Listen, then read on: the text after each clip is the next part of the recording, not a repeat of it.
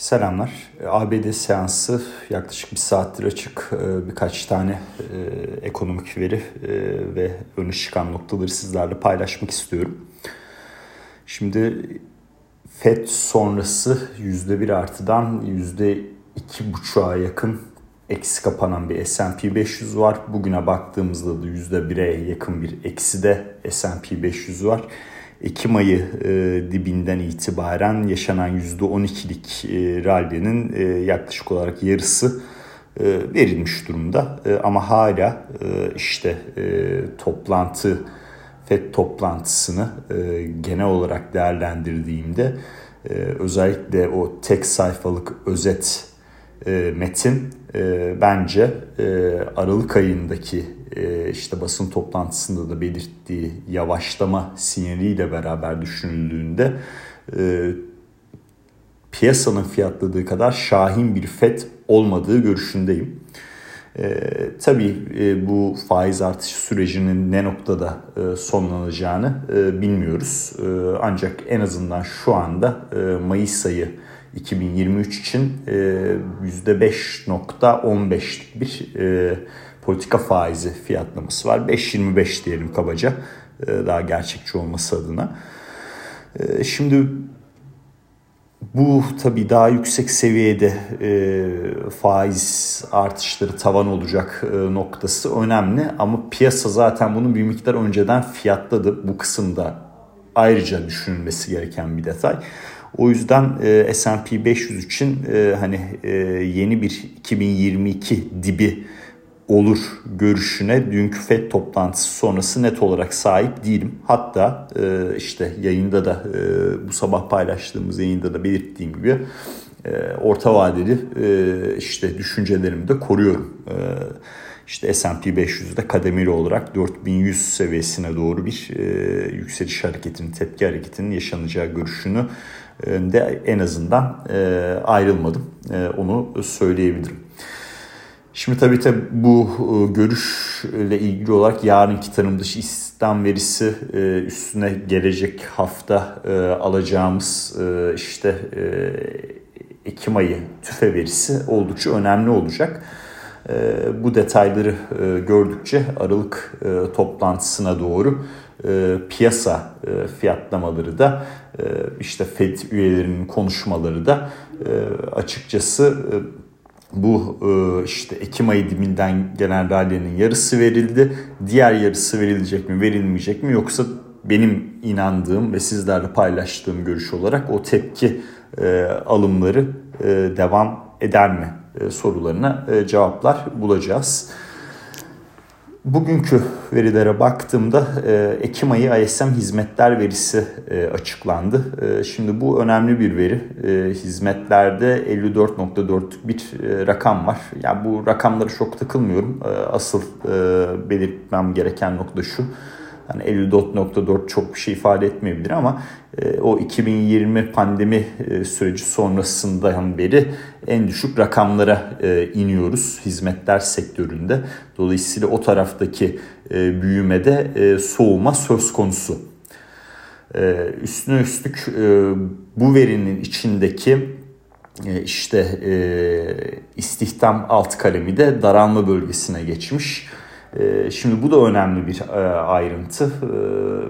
Bu hafta işte ADP özel sektör istihdam verisinde 239 e, binlik e, yükselişin artışın 210 bine hizmetler tarafından geldi. Daha çok böyle daha düşük gelir grubunu oluşturan işte yeme, içme, restoran, otelcilik işte e, gibi e, tarafları e, içeren kalemden. Ama mesela ISM hizmetler tarafına baktığımızda daralma bölgesinde olan bir istihdam alt kalemi söz konusu. Yani enteresan ayrışmalar devam ediyor onu belirtebilirim. Ama bu veri en azından şunu gösteriyor. Demek ki hizmetlerde ki o soğuma tarafı Fed'in o dün işte Powell'ın da belirttiği ekonomik yavaşlama e, noktasında e, bunu teyit eden e, bir şekilde açıklanmış oldu. Onun dışında gün içinde iki tane Merkez Bankası faiz kararı var. İşte bir Norveç tarafından, diğeri de İngiltere Merkez Bankası tarafından. Bunlarda öne çıkan iki tane, dikkatimi çeken iki tane noktayı söyleyeceğim. Norveç tarafı 50 bas puan artış bekleniyordu ama 25 bas puan artış yaptı. Diğer taraftan İngiltere Merkez Bankası tarafı doğru 75 bas puanlık artış yaptı ama şöyle bir açıklamada da bulundu. Piyasanın fiyatladığı işte %5 e, üzeri politika faizi 2023'te e, İngiltere için e, biraz agresif yorumu yaptı. Ya yani dolayısıyla hani Fed tarafında Powell basın toplantısında işte kendi beklentilerinin üzerinde bir faiz oranı olabileceğini belirtti ama ee, birincisi işte piyasa fiyatlamaları zaten bunun üstünde. Ee, ikincisi global bazda merkez bankalarından da e, bir yavaşlamadır. Ee, işte üstüne üstlük e, tavan faiz noktasında piyasa fiyatlamalarının agresif olabileceğine dair yorumlardır. Gelmeye devam ediyor. Böyle bir durumda söz konusu. Aklımızın bir köşesinde olsun lütfen bu. Çünkü hani e, işte bugün Twitter'dan da paylaştım. E, FED günlerindeki fiyatlama e, aslında haftalık bazda çevirirseniz birkaç haftalık bazda düşünürseniz çok gerçekçi değil. Bugün de eksideyiz ama haftalık bazda nasıl bir kapanış yapacağımızı da, da yakından takip edeceğim. Altın tarafı e, işte e, önemli bir destek seviyesinin üzerinde 1615-1620 bölgesi diye düşünebilirsiniz. Bitcoin 20 binin üzerinde. ABD 10 yıllıkları e, tabi sert yükseldi. Bu bir gerçek. 4 işte 15 seviyelerinde. Orada 4.16'da bir geçmişe dönüp baktığımızda hatta şuradan bir açalım söyleyelim onu e, tam yerinde. Ya bir de 10 yıllık e, getirilerini açalım. Bunu şimdi aylık e, bazda bakmamız gerekiyor grafiğe.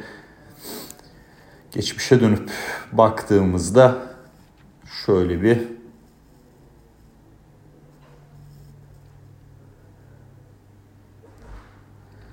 Dört on altıda 98 yılında çok iyi, değil mi? 98 yılında orada bir pivot noktası var. Şu anda da 4.14'teyiz. Dolayısıyla o pivot noktasında üzerine çıkar mı çıkmaz mı buralarda biraz debelenebilir ve yarın işte tarım dışı istihdam verisi biraz böyle istihdamda yavaşlama olduğuna dair bir sinyal verirse en azından hafta kapanışında e, en azından 4.20'lerin üzerinde olmayan hatta 4.10'ların altında olan e, bir ABD 10 yılıyla da karşılaşabiliriz veri bazlı e, tabii ki. E, durumlar budur. Hani e, kısaca bir özet geçmek istedim bu e, 2 Mayı hizmetler sektöründeki e, o e, verinin hem beklenti altında kalması hem işte yavaşlama sürecinin devam etmesi, e, istihdam alt kaleminin daralma bölgeye girmesi e, bence önemli gelişmelerdi. Bu ayrıntıları da sizlerle paylaşmak istedim. E, yarın sabahtan tekrardan bir podcast e, paylaşacağım zaten. E, şube ziyaretlerinde olduğum için e, yazılı e, paylaşımları çok fazla yapamıyorum arkadaşlar. Lütfen kusura bakmayın. E, Twitter'dan elimden geldiğince e, piyasadaki gelişmeleri sizlerle paylaşmaya çalışıyorum. Herkese iyi akşamlar dilerim.